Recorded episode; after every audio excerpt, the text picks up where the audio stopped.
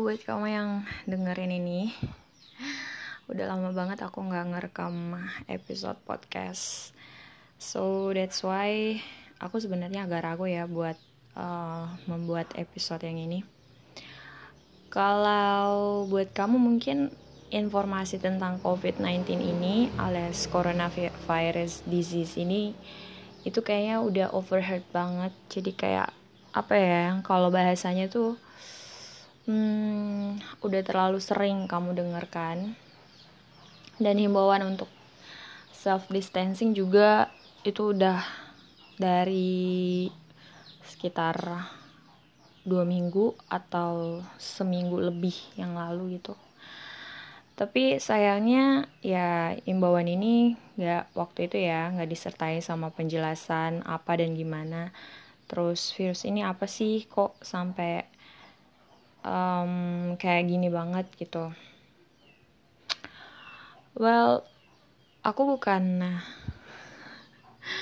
aku bukan mahasiswi aktif lagi. Terus yang kedua aku juga I'm not virologist gitu. Aku bukan ahli virus.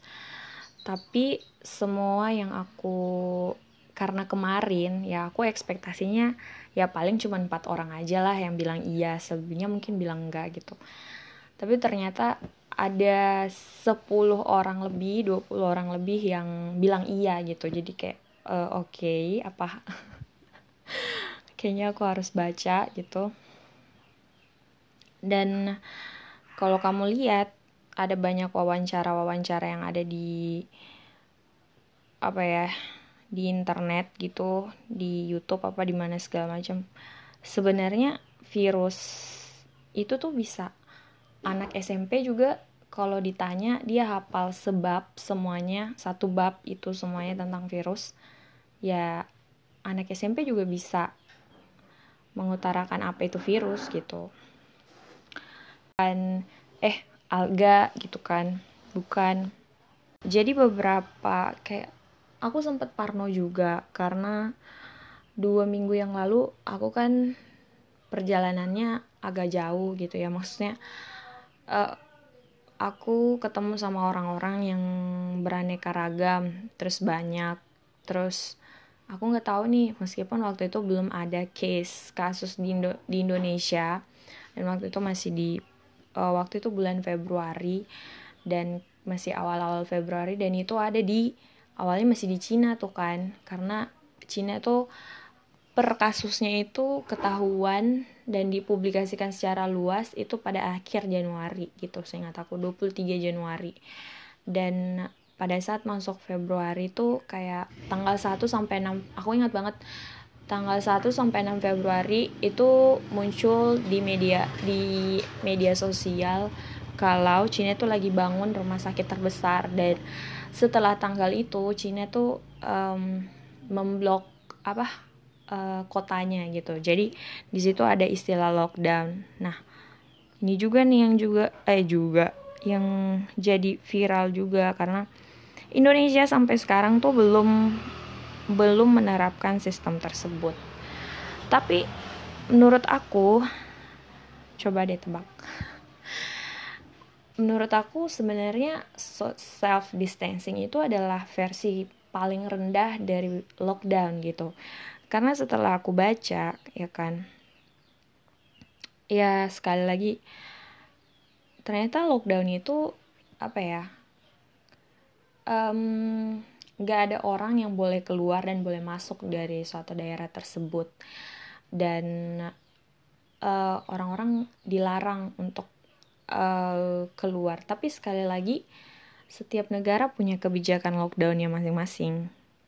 So kalau emang nih Indonesia mau menerapkan sistem ini di beberapa red zone yang udah kena kayak di Sulawesi Tenggara juga iya, di Sulawesi Selatan, Sulawesi Utara, terus di wilayah Sumatera Utara, di Jawa ya kan, di Jakarta terutama, terus aku amazed sih sama DKI, eh DKI, Jogja ya, karena di sana um, per tanggal berapa ya kemarin? Jadi um, gubernurnya Sri Sultan Hamengkubuwono itu uh, dia menetapkan statusnya untuk ini waspada bencana dan nah ini dia um,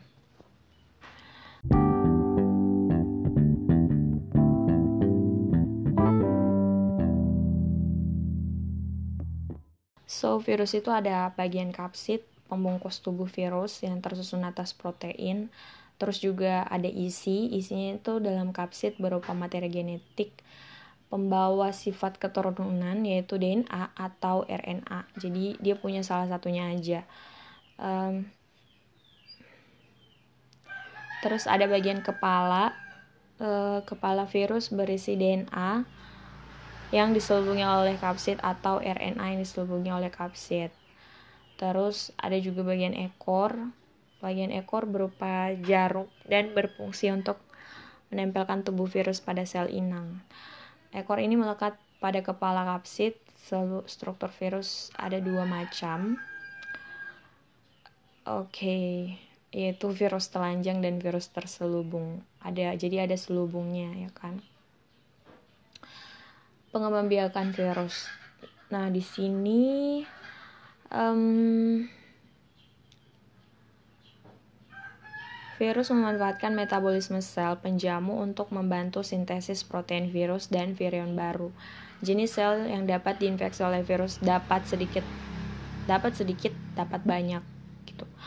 Jadi um, apa ya? Kalau kamu tahu tanaman parasit Nah, virus itu dia memanfaatkan metabolisme sel. Jadi metabolisme itu uh, apa ya? Um, metabolisme itu proses yang apa ya kalau bahasa pasarannya metabolisme itu um, untuk membantu kayak terjadinya pembentukan energi So, virus mengambil uh, metabolisme yang ada pada saat di sel inang tersebut gitu. So, coronavirus itu adalah RNA masuk di virus RNA itu. Terus juga um, virus ada yang menguntungkan sama ada yang merugikan juga virus yang umumnya kita dapat di sehari-hari itu adalah virus influenza. Terus juga ada virus rubella penyebab campak. Terus um, ada virus variola penyebab penyakit cacar. Terus varicella penyebab penyakit cacar air. Yang lain-lain itu pernafasan ya. Terus ada yang pencernaan kalau kamu tahu hepatitis A sama hepatitis B terus polio. Kalau dulu tuh kita waktu kecil selalu dikasih vaksin polio kan. Terus ada virus herpes terus ada lewat plasenta juga itu. Jadi rubella sama sitomegalovirus. So nggak semua virus lewat uh, ini ya lewat saluran pernapasan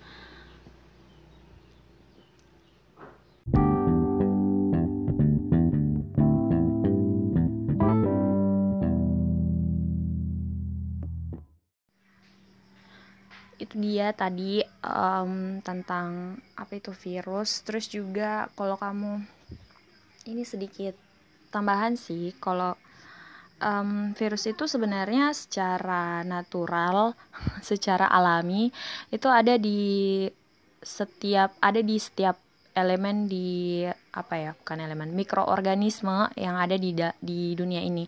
Jadi mau itu tumbuhan mau itu hewan dan manusia dan benda-benda sekitar kita tapi sekali lagi virus itu punya sifat yang resisten. Resisten itu artinya um, dia bisa mengkristalkan dirinya dan menjadi benda tidak hidup alias benda mati ketika berada di permukaan benda lain kayak gitu.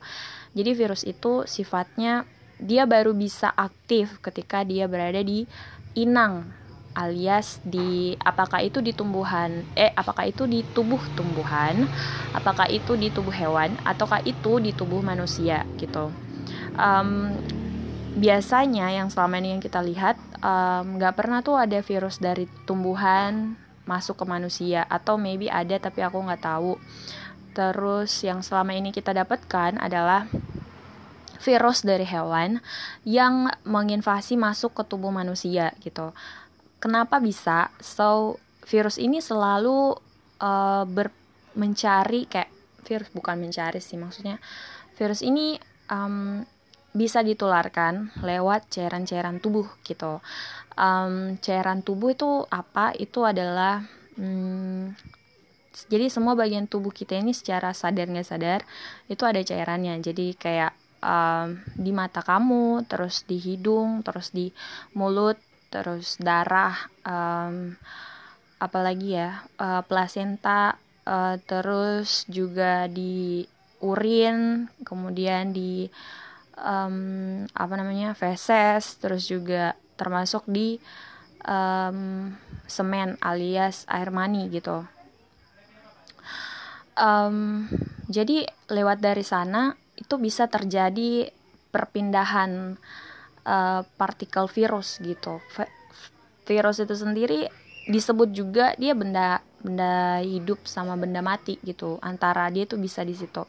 So ketika kamu punya um, habit yang gak bersih kayak mungkin pola makan yang gak bersih atau mungkin bukan kamu lah atau mungkin biasanya virus ini dari hewan ke manusia um, bisa terjadi karena um, yang pertama um, itu biasanya karena perburuan hewan terus juga karena hewan-hewan udah makin kehilangan daerah daerah daerah wilayahnya gitu.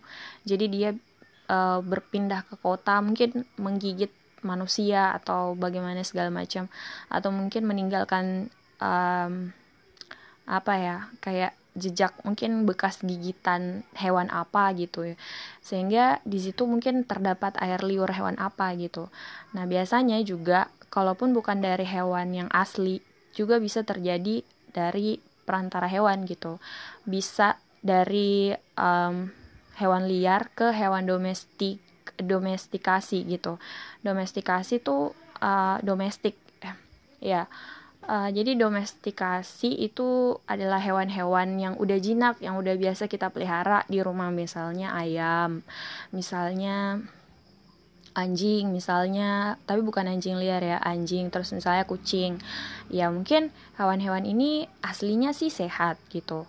Mungkin uh, ya gitu. Tapi dia bisa tertular dari virus dari uh, hewan liar lainnya gitu. Jadi mungkin bisa lewat makanannya hewan lain mungkin atau mungkin lewat um, bekas urinnya gitu atau mungkin fesesnya yang kemudian masuk dan tertelan di tubuhnya terus ada virusnya dan itu bisa berkembang dan itu kalaupun um, itu bisa masuk lagi ke manusia gitu.